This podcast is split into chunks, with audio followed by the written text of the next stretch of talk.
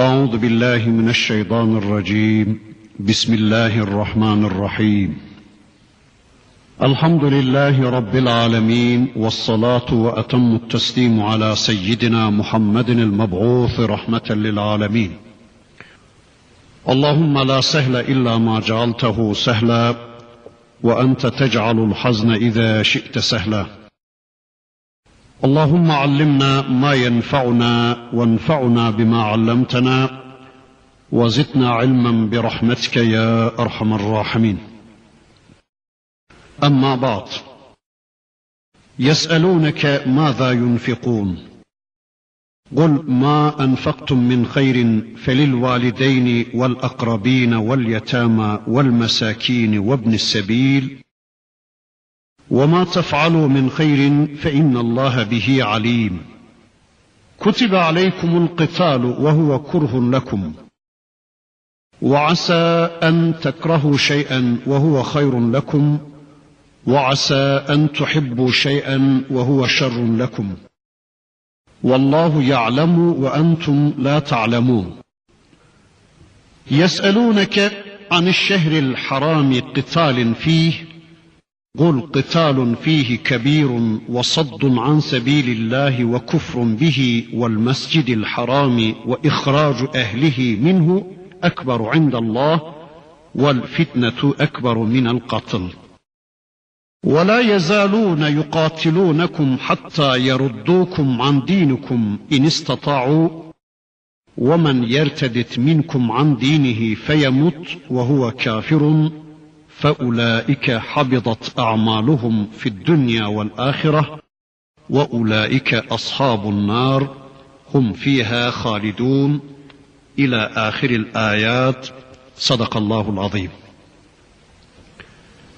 Geçen dersimizde okuduğumuz ayetlerinde Rabbimiz kâffeten silme girmemizi, toptan İslam'a girmemizi, ayrılıkları, tefrikaları terk etmemizi ya da İslam'ın tümüne girmemizi, İslam'ın tümünü kabullenmemizi veya kalp kafa bütünlüğü içinde, iman amel bütünlüğü içinde, düşünce ve eylem bütünlüğü içinde İslam'a girmemizi hayatı parçalamadan yani hayatın bazı bölümlerinde Allah'ın kulu, bazı bölümlerinde de başkalarının kulu olmadan ve zinhar şeytanın adımlarına tabi olmadan bir hayat yaşamamız gerektiğini anlatmıştı. Ama bu işin de öyle kolay olmadığını, öncekilerin başlarına gelenlerin bizlerin de başımıza gelmeden, yani iman yolunda, kulluk yolunda bir kısım fedakarlıkları göze almadan, öyle kolay kolay elimizi kolumuzu sallaya sallaya cennete gidiş imkanımızın olmadığını anlatmıştı Rabbimiz. Ve Bakara suresinin 215. ayetine kadar gelmiştik. İnşallah bu dersimizde Bakara suresinin 215. ayetinden itibaren Rabbimizin öteki ayetlerini hep birlikte tanımaya çalışacağız. Duyduklarımızla, dinlediklerimizle, öğrendiklerimizle önce iman edeceğiz. Allah'ın istediği biçimde, Rabbimizin razı olduğu biçimde iman edeceğiz.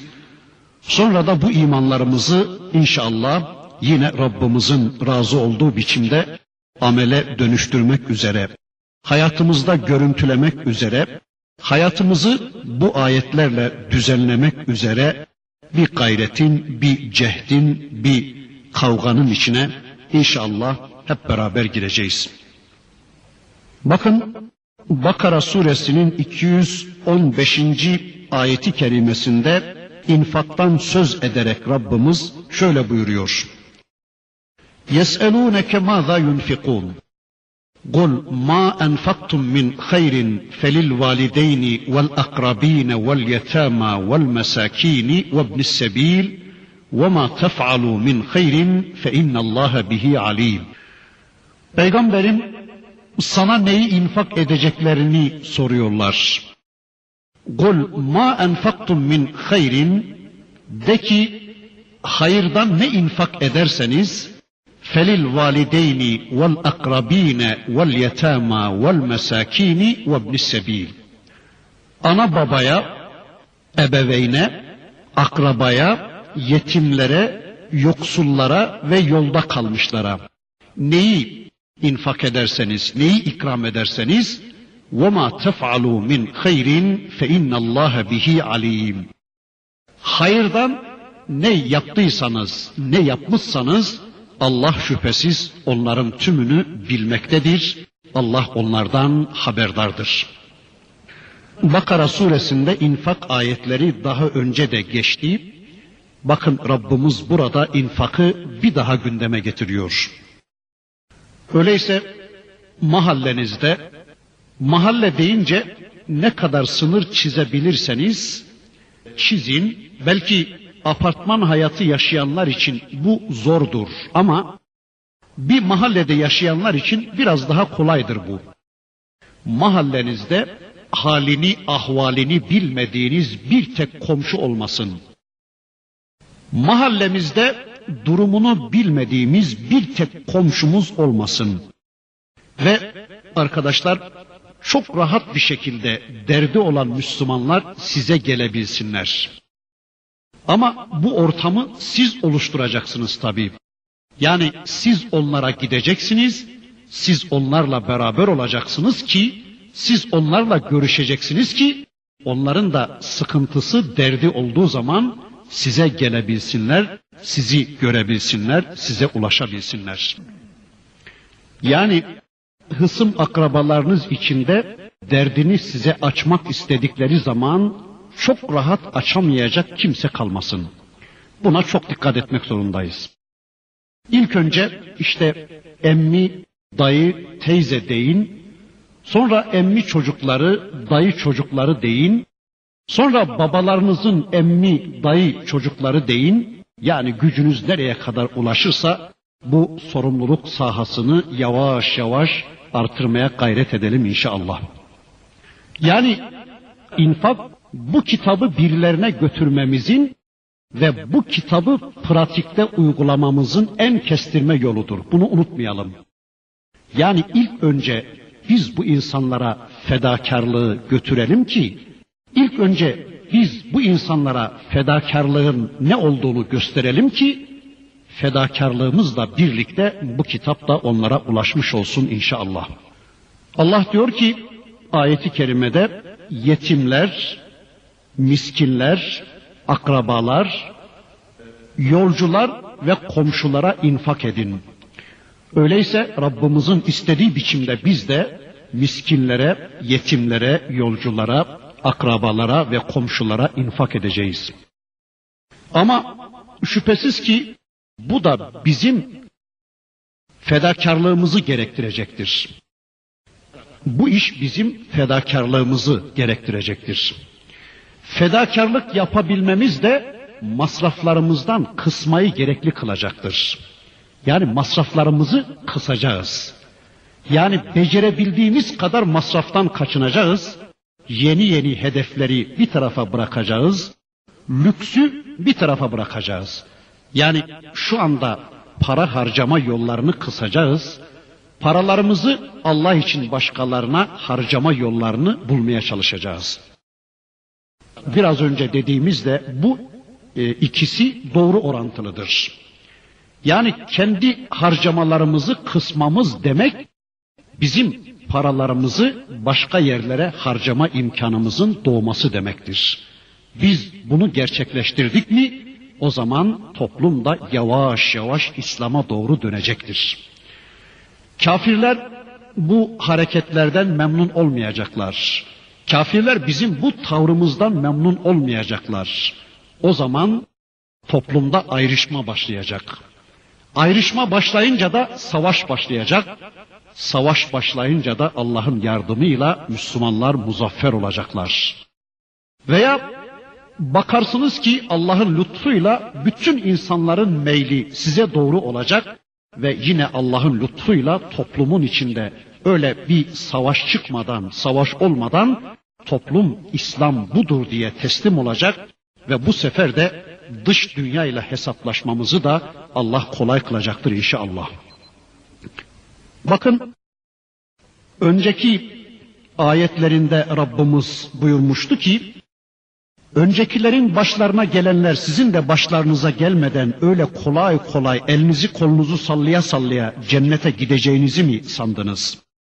İman yolunda, takva ve kulluk yolunda bir kısım fedakarlıkları göze almadan, candan ve maldan vazgeçecek noktaya gelmeden, öncekilerin başlarına gelen sıkıntılar, belalar sizin de başınıza gelmeden öyle rahat rahat elinizi kolunuzu sallaya sallaya cennete gideceğinizi mi zannediyorsunuz demişti.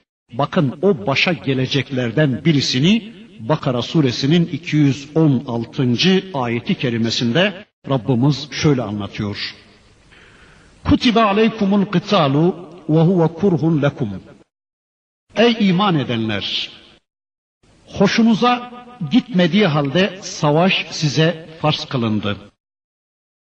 Ve asa en tekrahu şey'en ve huve hayrun lekum ve asa en tuhibbu şey'en ve huve şerrun lekum.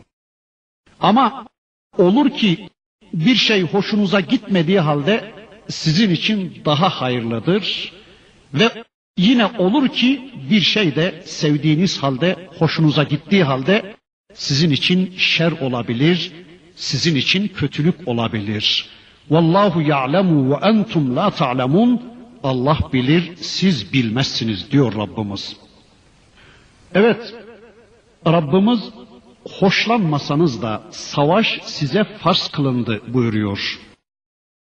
Aslında herhangi bir şeyden hoşlanıp hoşlanmamak müminin elinde olan bir şey değildir. Bu cümleyi bir daha söyleyeyim. Herhangi bir şeyden hoşlanıp hoşlanmamak, herhangi bir şeyi sevip sevmemek müminin elinde olan bir şey değildir. Müslüman teslim olan kişidir. Müslüman iradesini Allah'a teslim eden kişidir. Yani Allah'ın seçimini kendisi için seçim kabul eden, arzularını Allah'ın arzularına teslim eden kişidir Müslüman. Allah onun adına bir şeyden razıysa mümin de ondan razı olmuştur. Allah kendisi adına emir veya yasak olarak neleri seçmişse Allah'ın seçimini kendisi için seçim kabul etmiş kişidir mümin. İman bunu gerektirir. Teslimiyet bunu gerektirir. Aksi takdirde imandan söz edilemez. Yani Allah'ın seçimini kendisi için seçim kabul etmeyen bir adama, iradesini Allah'a teslim etmeyen bir adama mümin de denmez, Müslüman da denmez. İnsanın bir şeylerden hoşlanmaması ya da hoşlanması o şeyin hayırlı veya hayırsızlığını belirlemez. Aksine bir şeyin hayırlı ya da hayırsız oluşu onun sonucunu bilmeye bağlıdır. Bir şeyin sonucunun ne olacağını, nasıl sonuçlanacağını, nasıl sonuç vereceğini de Allah'tan başka hiç kimse bilemez. Başladığı bir işin sonucunun ne olacağını, nasıl olacağını bilemeyen bir insanın hayırlıyı, hayırsızı önceden tespit etmesi mümkün değildir. İnsanın böyle bir şeye gücü de yoktur, imkanı da yoktur. Öyleyse unutmayalım ki iyinin, kötünün, hayrın, şerrin, haramın, helalın, hakkın, batılın tespitinde kıstas insan değildir. Kıstas vahidir, ölçü vahidir. Yani bunu bilen sadece Allah'tır. Bakın ayeti kerimenin devamında buyurur ki Rabbimiz Vallahu ya'lemu ve entum la ta'lemun. Allah bilir, siz bilmezsiniz buyurur. Yani sizler hakkınızda neyin hayırlı, neyin hayırsız olduğunu bilemezsiniz. Bunu bilen ancak Allah'tır. Perdelerin arkasını, hadiselerin arka planını bilen sadece Allah'tır. Çünkü hayatın sahibi, varlığın sahibi Allah'tır. Hayatın da ölümün de sahibi Allah'tır. Hayatın tüm kanunlarını koyan Allah'tır. Bunu bilen Allah sizin adınıza verdiği tüm emirlerinde sizin hayrınıza, sizin menfaatinize emirler vermektedir. Siz Allah'a teslim olun bu konuda. Siz boyunlarınızdaki kulluk ipinin ucunu Rabbinizin eline verin. O ne tarafa çekiyorsa o tarafa gidin. Onun sizin adınıza seçimlerinin tümünü seçim kabul edin. Böylece Allah'ın emirlerine teslim olun. Çünkü o Allah tüm kötülüklerden, tüm zararlardan korunmanız için de sizin için yasaklar koymaktadır. Emirleri de yasakları da sizin hayırınıza, sizin menfaatinizedir. Zira insanlar pek çok şeyin kendileri hakkında zararlı olduğunu uzun ve yorucu deneyimler sonucunda öğrenebilmişlerdir. Hatta kimi deneyimler milyonlarca insanın hayatına mal olmuştur. Ve pek çok şeyin deneyimi de hala mümkün olamamıştır. Öyleyse her şeyi bilen, bilgi kendisinden olan, bilginin kaynağı olan Allah'ın bilgisine teslim olmayan insanlar bu konuda daha çok şeyler çekeceklerdir. İşte ayeti kerimede konu edilen savaşta böyledir. Allah buyurur ki bakın ey Müslümanlar hoşunuza gitmese de savaş size farz kılınmıştır. Yarattığı insanın fıtratını bilen Allah yarattığı insana din gönderirken onun bu fıtratını asla göz ardı etmez. Yani insan fıtraten savaştan hoşlanmaz. Savaş insan nefsine ağır gelir. Çünkü savaşta ölmek vardır, öldürmek vardır, yaralamak vardır, yaralanmak vardır, maldan ve candan fedakarlıklar vardır. Bu yüzden insan fıtraten güçlükleri sevmez. İnsan fıtratı sıkıntıyı sevmez. Ama yeryüzünde zulmün, işkencenin, adaletsizliklerin, kullara kulluğun bitirilip yerine adaletin ve Allah'a kulluğun gerçekleştirilebilmesi için de savaş kaçınılmaz bir sonuçtur. Yani yeryüzünde savaş barış ortamının gerçekleştirilebilmesi için bazen kaçınılmaz bir vaka olabilir. Zira yeryüzünde hakkın hakimiyeti olmadan, yeryüzünde Allah'ın egemenliği olmadan, Allah'ın hakimiyeti gerçekleşmeden, fitne kaldırılmadan barış ortamını görmek mümkün olmayacaktır. İşte Allah'ın kullarını Allah'a kulluktan koparıp kendilerinin kulu ve kölesi haline getiren, Allah kanunlarını kaldırıp kendi kanunlarını yürürlüğe koyan, insanları Rablerine değil de kendilerine boyun eğmeye zorlayan ve böylece Allah'ın kullarını fitneye düşüren tüm tağutlara karşı savaşılmadan barışın sağlanması kesinlikle mümkün değildir. Fitneyi daha önceki ayetlerde Rabbimiz bize anlatmıştı. Yeryüzünde fitne kalmayıncaya, yani insanların Allah dinine ulaşmasının önüne konan engellerin tümü kaldırılıncaya ve özgür iradeleriyle insanların Allah'ın dinine ulaşma imkanlarını elde edinceye kadar ve barışın yeryüzünde sağlanması mümkün oluncaya kadar Allah müminlere savaşı farz kılmaktadır. İşte yeryüzünde huzurun, yeryüzünde barışın, Allah'a kulluğun gerçekleştirilmesi adına savaşmanız, bu uğurda mal harcamanız, sıkıntılara göğüs germeniz sizin için hayırlıdır diyor Allah. Yani siz bunun sonunu bilemediğiniz için hayırsız görseniz de sizin için hayırlıdır diyor. Şehadet hayırlıdır, cennet hayırlıdır, ganimet hayırlıdır, zafer hayırlıdır. Hepsi sizin için hayırlıdır diyor Rabbimiz. Bundan sonra Bakara suresi ayet 217 bakın Rabbimiz şöyle buyuruyor. Yes'elûneke anil aniş şehril harami kıtalin fihi. Peygamberim haram ayda sana savaşın hükmünü soruyorlar. Fihi kebirun ve saddun an sebilillahi ve kufrun bihi vel mescidil harami ve ihracu ehlihi minhu ekberu indallah. De ki peygamberim o ayda savaş büyük günahtır. Ama Allah yolundan men etmek, insanları Allah yolundan alıkoymak, Allah'a ve Mescidi Haram'a küfürde bulunmak, Mescidi Haram ahalisini oradan yani vatanlarından çıkarmak Allah katında daha büyük bir günahtır.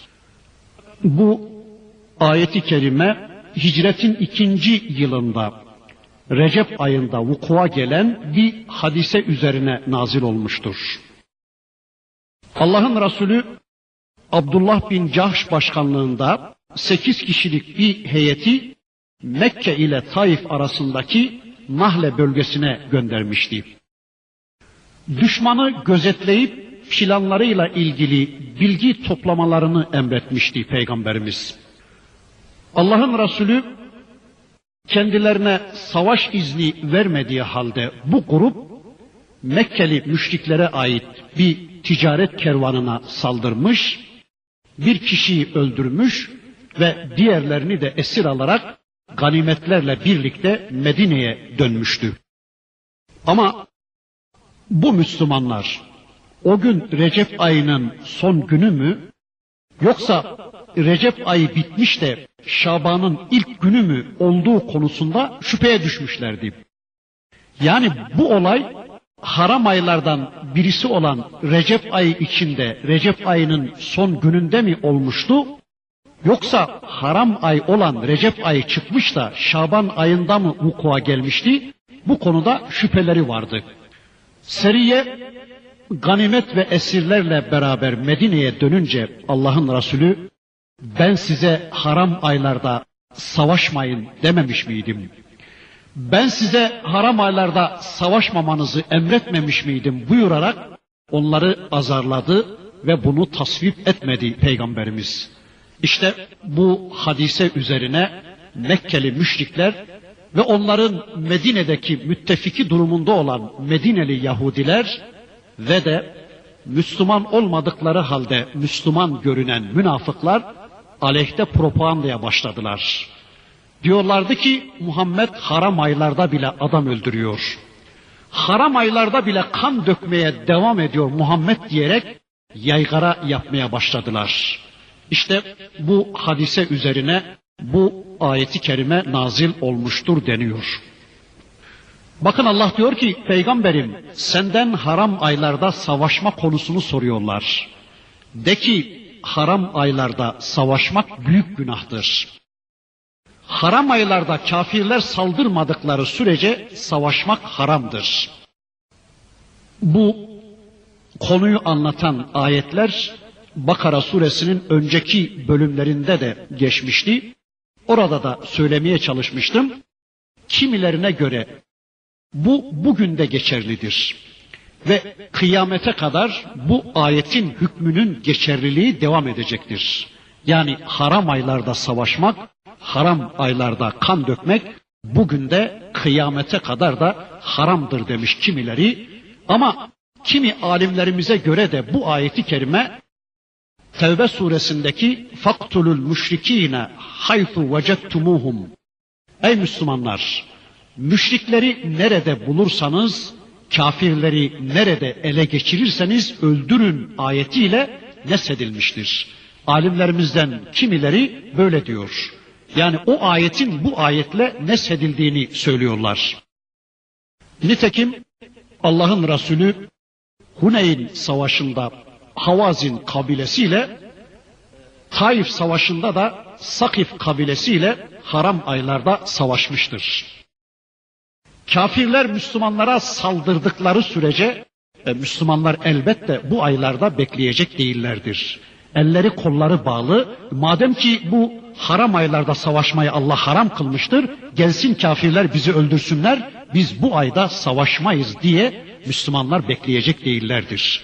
Bakın Ayetin bundan sonraki bölümünde Rabbimiz şöyle buyuruyor. Evet, haram aylarda savaşmak büyük günahtır.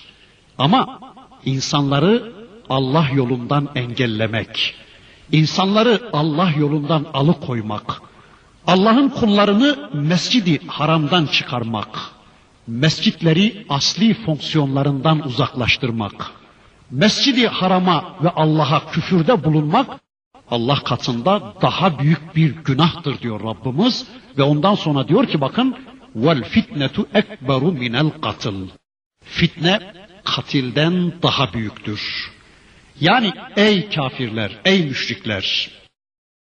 Müslümanlar sizden bir tane adam öldürdü diye Müslümanları barbar ilan eden, bunlar kan dökmeden yanadır, bunlar hayatın aleyhindedir diye Müslümanlara karşı propaganda yapmaya çalışan ey müşrikler, ey kafirler. Yani sizin şirk fitneniz, sizin küfür fitneniz öldürmekten daha beterdir. Sizin insanları zulümle, insanları işkenceyle, din eğitiminden mahrum bırakmakla ya da verdiğiniz materyalist eğitimlerle insanları dinlerinden döndürmeye çalışmanız.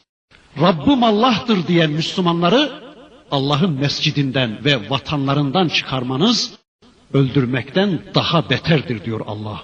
Hatta وَلَا يَزَالُونَ يُقَاتِلُونَكُمْ حَتَّى يَرُدُّوكُمْ عَنْ دِينِكُمْ اِنْ اسْتَطَعُوا Ayetin devamında diyor ki bakın Rabbimiz kafirler ellerinden gelse sizi dinlerinizden döndürünceye kadar sizinle çarpışır dururlar.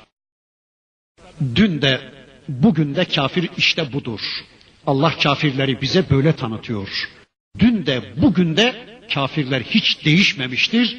Dün de bugün de kafirlerin durumu budur. Eğer ellerinden gelse, güçleri yetse yeryüzünde bir tek Müslüman kalmayacak biçimde sizleri dinlerinizden döndürmeye ve sizi yok etmeye çalışır bu kafirler.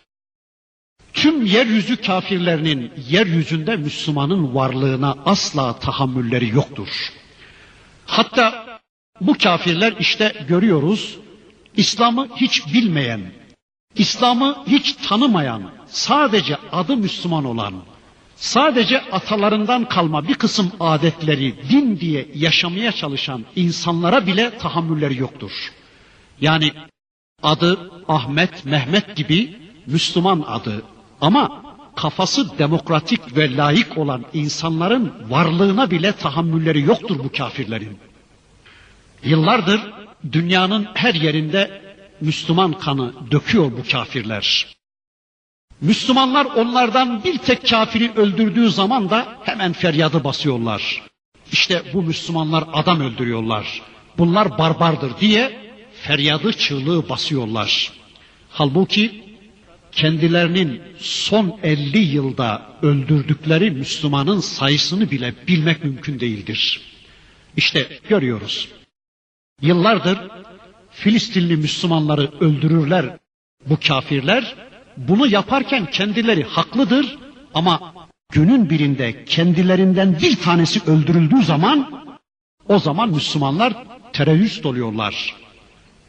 Bunlar zalim, bunlar asi, bunlar saldırgan insanlardır. Ve biliyorlar ki yeryüzünde İslam varsa küfür asla yaşayamaz. Yeryüzünde az da olsa bu dine inanan, bu sistemi uygulayan yani Allah'a inanan bir Müslüman topluluk bulundukça onlar batıl yollarından, zulüm ve fesatlarından asla emin olamazlar. Çünkü arkadaşlar Müslümanın varlığı gecenin zifiri karanlığını ortaya çıkaran gündüzün varlığı gibidir. Onun içindir ki kafirler yeryüzünde bir tek Müslümanın varlığına bile tahammül edemezler ve işte şu anda tüm çıplaklığıyla müşahede ettiğimiz gibi Müslümanları yok etmek için ellerinden gelen her şeyi yapmaktadırlar. Hatta yeryüzünde bir tek İsmail oğulluğu kalmayıncaya kadar yani yeryüzünde bir tek Müslüman kalmayıncaya kadar bizim savaşımız sürecektir diye tüm dünyaya korkusuzca açıkça ilan ediyor hainler. Bakın ayetin devamında Rabbimiz şöyle buyuruyor. وَمَنْ يَرْتَدِدْ مِنْكُمْ عَنْ دِينِهِ فَيَمُتْ وَهُوَ كَافِرٌ فَأُولَٰئِكَ حَبِطَتْ أَعْمَالُهُمْ فِي الدُّنْيَا وَالْآخِرَةِ وَأُولَٰئِكَ أَصْحَابُ النَّارِ هُمْ فِيهَا خَالِدُونَ Sizden her kim dininden döner de kafir olarak ölürse işte onların amelleri hem dünyada hem de ahirette boşa gidecektir. Ve işte bunlar cehennemliktirler ve onlar orada ebedi kalıcıdırlar. Ayeti kerime bu kafirlerin haklılığını kabul ederek onların ağızlarını kullanmanın çok tehlikeli olduğunu anlatıyor.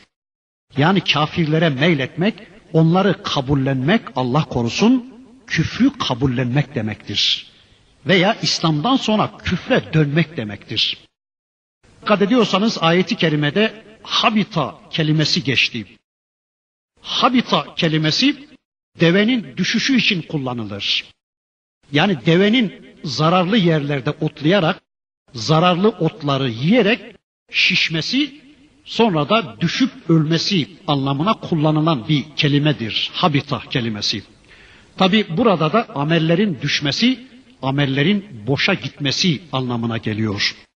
Yani bir adam kafirlere meylederse, kafirler gibi düşünmeye, kafirler gibi inanmaya başlarsa, kafirlerin ağızlarını kullanmaya başlarsa, yani şirke düşerse, onun bütün amelleri hem dünyada hem de ukbada boşa gidecektir diyor Rabbimiz. Evet, şirk koşan kişinin tüm amelleri boşa gidecektir. Bakın Zümer suresinde Rabbimiz şirk koşmanın sonucunda tüm amellerin boşa gideceğini bakın şöyle anlatıyor. وَلَقَدْ اُوحِيَ اِلَيْكَ وَاِلَى الَّذ۪ينَ مِنْ قَبْلِكَ لَاِنْ اَشْرَكْتَ لَيَحْبَطَنَّ عَمَلُكَ وَلَتَكُونَنَّ مِنَ الْخَاسِرِينَ Peygamberim sana ve senden öncekilere şöylece vahyolundu.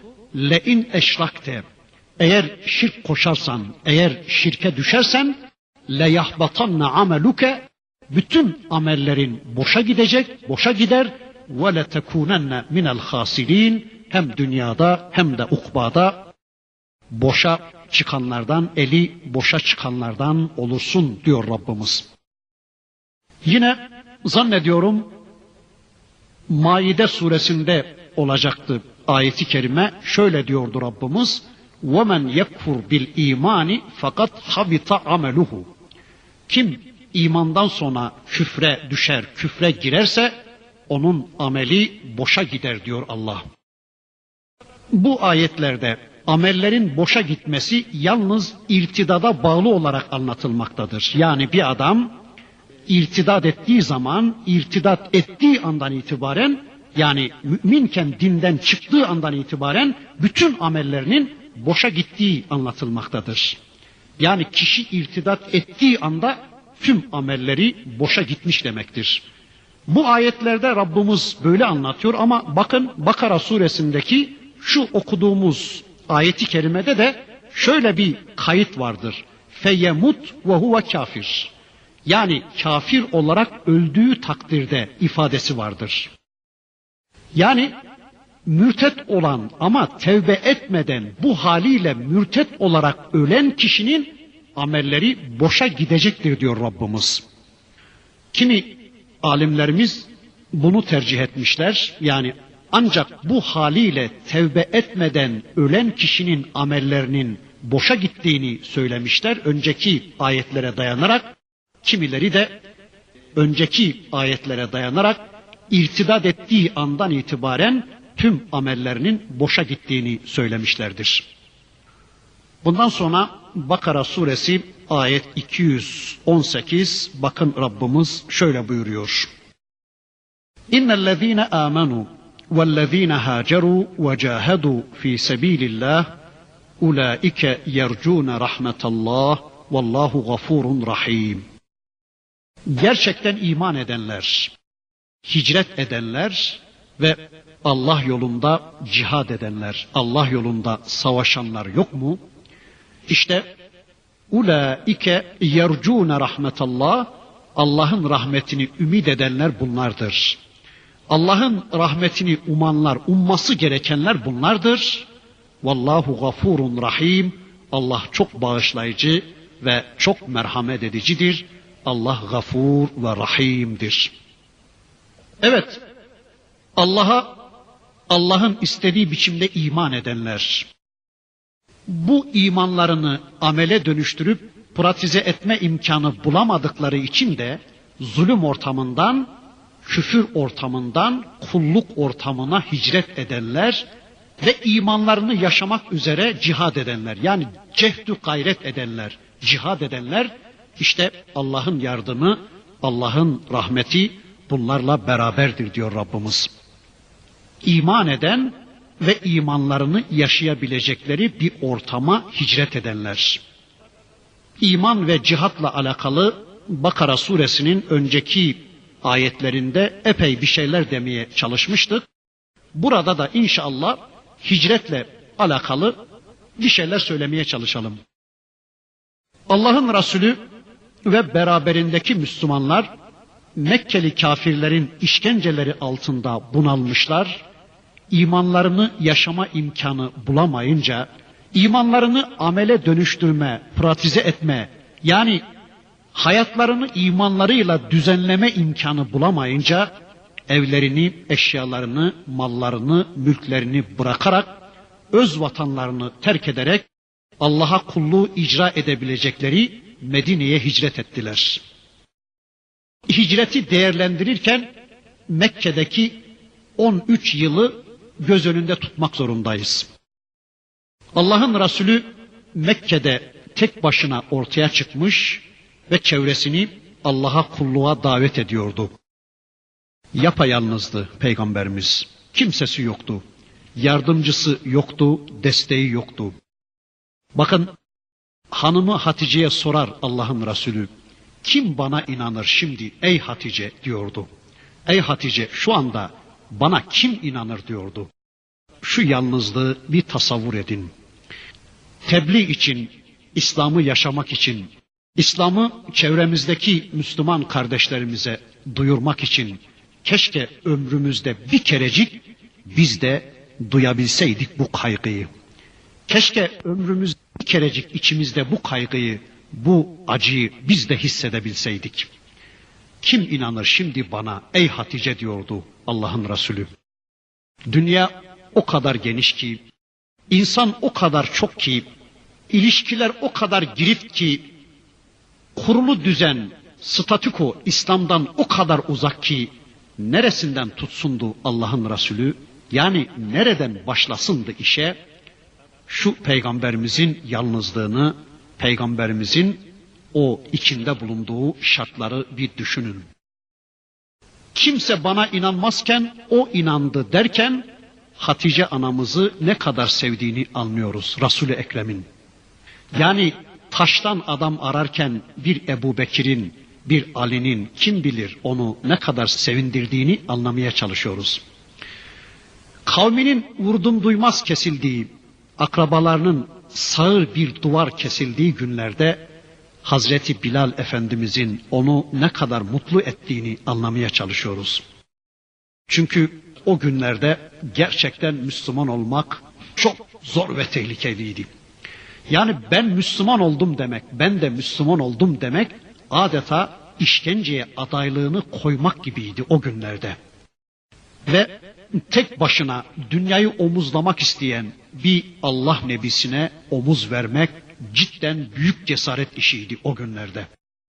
Ama bakıyoruz ki Ebu Bekir Efendimiz ve Ali Efendimiz o zor günde onun yanında yer aldıkları gibi daha sonra hicret esnasında da bunlardan birisi mutlak zarar göreceği ya da kesinlikle öldürüleceği bir yatağa uzanması, Resulullah Efendimizin yatağına girmesi, diğerinin de onunla beraber gece yola koyulması, onunla birlikte hicrete çıkması gösteriyor ki sanki hicretle ilk günler uç uca gelmişti. Evet, hicret, hicret öncesi 13 yılın karakteri işte buydu. hicret öncesi 13 yılın karakteri tebliğdi. Sosyal, ekonomik, siyasal ve kültürel hayatı şirk çerçevesinde şekillenmiş bir toplum bünyesinde Allah'ın Resulü 13 yıl tak tak kapıları çalmak suretiyle İslam'ı tebliğ ve talim ediyordu. Bakıyoruz bu 13 yıl Allah'ın Resulü kendi evinde, Allah'ın Resulü Safa tepesinde, Allah'ın Resulü Ukaz'da, Allah'ın Resulü Kabe'nin içinde, Allah'ın Resulü Erkam'ın evinde, Allah'ın Resulü pazarda, panayırda, deve güreşlerinin yapıldığı yerde, şiir müsabakalarının yapıldığı meydanlarda, taşradan gelen kervanların arasında, insanların toplandığı çadırların içinde eşine anlatıyor, akrabalarına anlatıyor, ticaret için taşradan yani Mekke dışından gelenlere anlatıyor, Mekkeli müşriklere anlatıyor, anlatıyor, anlatıyor. Sonuna kadar mücadelesini sürdürüyor Allah'ın Resulü. İşte hicret öncesinin ortamı budur. Herhalde Muhammed İkbal değil, der ki binlerce yıldızın kanı akmadan şafak sökmez diyor Muhammed İkbal. İşte hicret böyle bir dönemi yaşamanın sonucudur.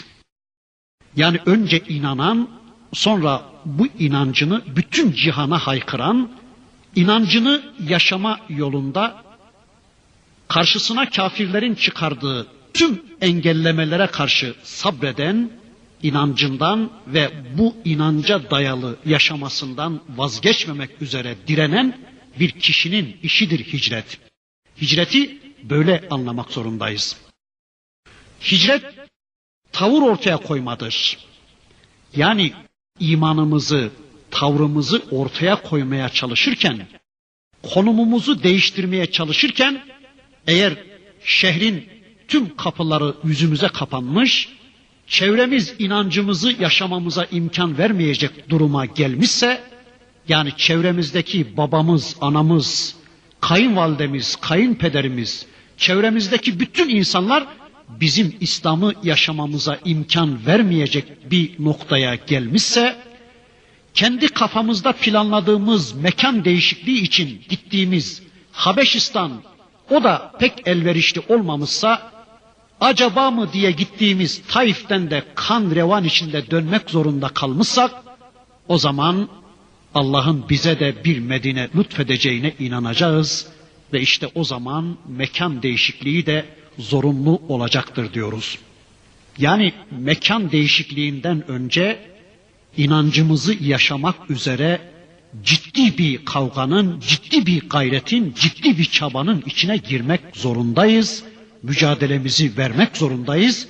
Ondan sonra eğer muvaffak olamamışsak, yani imanımızı yaşamamıza, hayatımızı inancımızla düzenlememize imkan vermeyecek bir ortamda bulunuyorsak, o zaman da mekan değişikliği zorunlu olacaktır diyoruz. Öyleyse hicret İslam'ın yaşanmadığı bir mekandan İslam'ın yaşandığı bir mekana göçtür. Tabi burada şunu da söyleyelim. Bütün Müslümanlardan muhacir olmaları istenmez. Bazılarının da ensar olmaları istenir değil mi? Onun içindir ki hiçbir zaman unutmayalım Mekke'deki Medine'ye hicret ederken Medine'dekiler de biz de Mekke'ye hicret edeceğiz dememelidirler yani. Müslümanlardan kimilerinin muhacir olmaları istenirken kimilerinin de ensar olmaları gerekir. Yani herkesin hicret etmesi de gerekmeyecektir. Bir de hicret kişinin bulunduğu konumdan, bulunduğu makamdan ayrılmasının adıdır. Yani makam değişikliği, konum değişikliği anlamına anlıyoruz hicreti. Yaşadığımız şehir, oturduğumuz mahalle eğer kulluğumuza engel olmaya başlamışsa, eğer Allah'a kulluğu becerebileceğimiz başka bir mahalleye gitme imkanımız varsa, işte Allah'a kulluğumuzu engelleyen o mahalleden Allah'a kulluğumuzu icra edebileceğimiz başka bir mahalleye gitmemiz de hicret anlamına gelecektir. Veya mesela içinde bulunduğunuz bir arkadaş grubu sizin Allah'a kulluğu icra etmenize engel olmaya başlamışsa o arkadaş grubunu terk edip kulluğunuza yardımcı olabilecek başka bir arkadaş grubuna gitmeniz işte o da hicret anlamına gelecektir. Veya eğer mesleğiniz Allah'a kulluğunuza engelse o mesleği terk edip başka bir meslek seçmeniz de hicret olacaktır. Yani dükkanın sebebiyle, çoluk çocuğun sebebiyle, okulun sebebiyle, mesleğin sebebiyle Allah'a kul olamadım mı diyorsun. Allah'ın arzı geniştir. O ortamdan başka bir ortama hicret edersin. İşte bu da Allah'ın istediği manada bir hicret anlamına gelecektir. Mümin eğer bulunduğu bölgede karısına söz geçiremiyorsa, yani öyle bir bölgede, öyle bir mahallede oturuyor ki o mahalle karısına ve çocuklarına etki ediyor. Karısının ve çocuklarının Müslümanlaşmasına engel oluyor ve o Müslüman bulunduğu o bölgede karısına ve çocuklarına söz geçiremiyorsa, karısını ve çocuklarını Müslümanca eğitemiyorsa o mahalleyi, o bölgeyi değiştirip karısına ve çocuklarına Müslümanca etki yapabilecek bir başka bölgeye, bir başka mahalleye gitmesi de o Müslüman adına hicrettir diyoruz. Evet, bulunduğumuz bir anlayıştan, içinde bulunduğumuz bir yapıdan başka bir yapıya, bulunduğumuz bir iç dünyasından başka bir dünyaya, müşriklikten müminliğe ayrılmaktır hicret. Başta şirk olmak üzere tüm günahlardan, tüm haramlardan, Allah'ın men ettiği her şeyden kaçan ve iyiye, doğruya yönelen herkes şu anda hicreti yaşamaktadır. Bakın Allah'ın Resulü bir hadislerinde zannediyorum Müslim'de fiten bölümünde bir hadislerinde şöyle buyuruyor. Fitne ve bozgun içinde ibadet bana hicret demektir diyor Allah Resulü Hazreti Muhammed Aleyhisselam. Fitne ve bozgun içinde kişinin Allah'a ibadet etmesi bana hicret etmektir diyor Peygamberimiz. Zira hicretteki temel hedef İslam'ın yaşanmasıdır. Haramları terk etmek, vatanı terk etmek kadar zordur. Hatta vatanı terk etmek haramları terk etmekten daha kolaydır. Hele hele günümüzde haramlara o kadar alışılmıştır ki Allah korusun onları terk etmek vatanı terk etmekten çok daha zordur. Özellikle bizim ülkede kurumlaşmış günahlar vardır. O günahları terk etmek gerçekten kişinin vatanını, ülkesini terk etmesinden çok daha zordur. Eğer kişi toplumunun kurumlaştırdığı, toplumunun yasallaştırdığı o günahları, o isyanları terk eder, Allah'a kulluğa döner, Allah'a kulluğa yönelirse işte haramlardan kulluğa, günahlardan itaate giden kişi de muhacirdir. Onun yaptığı da hicrettir diyoruz. Bir de şunu söyleyeyim. Hicret bazen toplumun içindeyken toplumdan etkilenmemeyi becerebilmektir. Bunu bir daha söyleyeyim. Hicret her zaman mekan değişikliği değildir.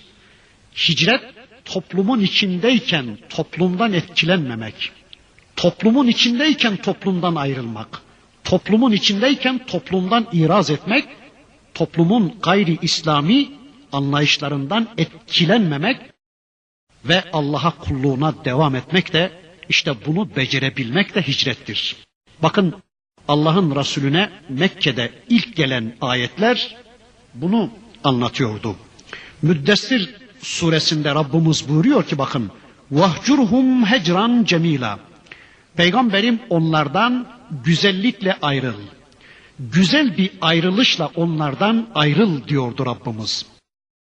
Bakıyoruz ki bu hicret emrini alan Allah'ın Resulü bu ayet kendisine geldikten sonra Mekke'yi terk etmedi.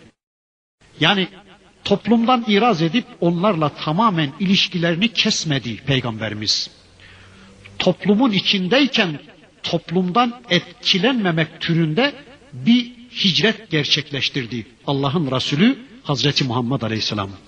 Yani toplumun anlayışlarından, toplumun düşüncelerinden, toplumun kültürlerinden, kültür evlerinden, toplumun örf ve adetlerinden güzellikle ayrıl peygamberim diyordu Rabbimiz ve peygamberimiz de toplumdan etkilenmeyecek bir konuma gelerek toplumdan böylece hicret etmişti.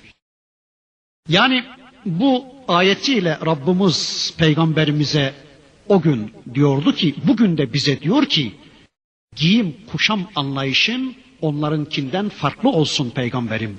Ve ey peygamber yolunun yolcuları sizler de şu anda içinde bulunduğunuz toplumdan hicret etmek istiyorsanız yani Allah'ın istediğine gitmek istiyorsanız bunu nasıl yapalım diye içinizde bir soru işareti belirmişse giyim kuşam anlayışın anlayışınız onlarınkinden farklı olsun. Düğün anlayışınız, okuma anlayışınız, mala bakışınız, ikram anlayışınız, kazanma harcama anlayışınız, hasılı tüm anlayışlarınız onlarınkinden farklı olsun. Toplumdan etkilenmeyin. Toplumun İslam dışı tarzı telakkilerinden etkilenmeyin. Toplumun hayat anlayışından etkilenmeyin. Toplumdan böylece hicret edin. Her şeyinizle onları terk edin. Onlardan farklı bir konuma gelin. Onlardan farklı bir anlayışa, farklı bir hayat anlayışına gelin. Böylece hicret edin diyor Rabbimiz. İşte bu tip bir hicret kıyamete kadar devam edecektir müminlerin hayatında. Öyleyse bizler toplumun içindeyken toplumdan etkilenmemeye çalışacağız. Babalarımızın yanlışlarından, analarımızın huysuzluklarından, toplumun gayri İslami tarzı telakkilerinden, komşularımızın ahlaksızlıklarından veya bize empoze edilen İslam dışı hayat programlarının tümünden uzaklaşacağız. Onların tümünden hicret edeceğiz. Eğer bütün bu ayetleri amel etmek üzere okuyorsak, eğer niyetimiz buysa şu anda bu ayetleri iman etmek ve inancımızı amele dönüştürmek üzere dinliyorsak, yani hayatımıza aktarmak üzere dinliyorsak, buraya bunun için geliyorsak, o zaman biraz biraz taşınalım bulunduğumuz ortamlardan inşallah.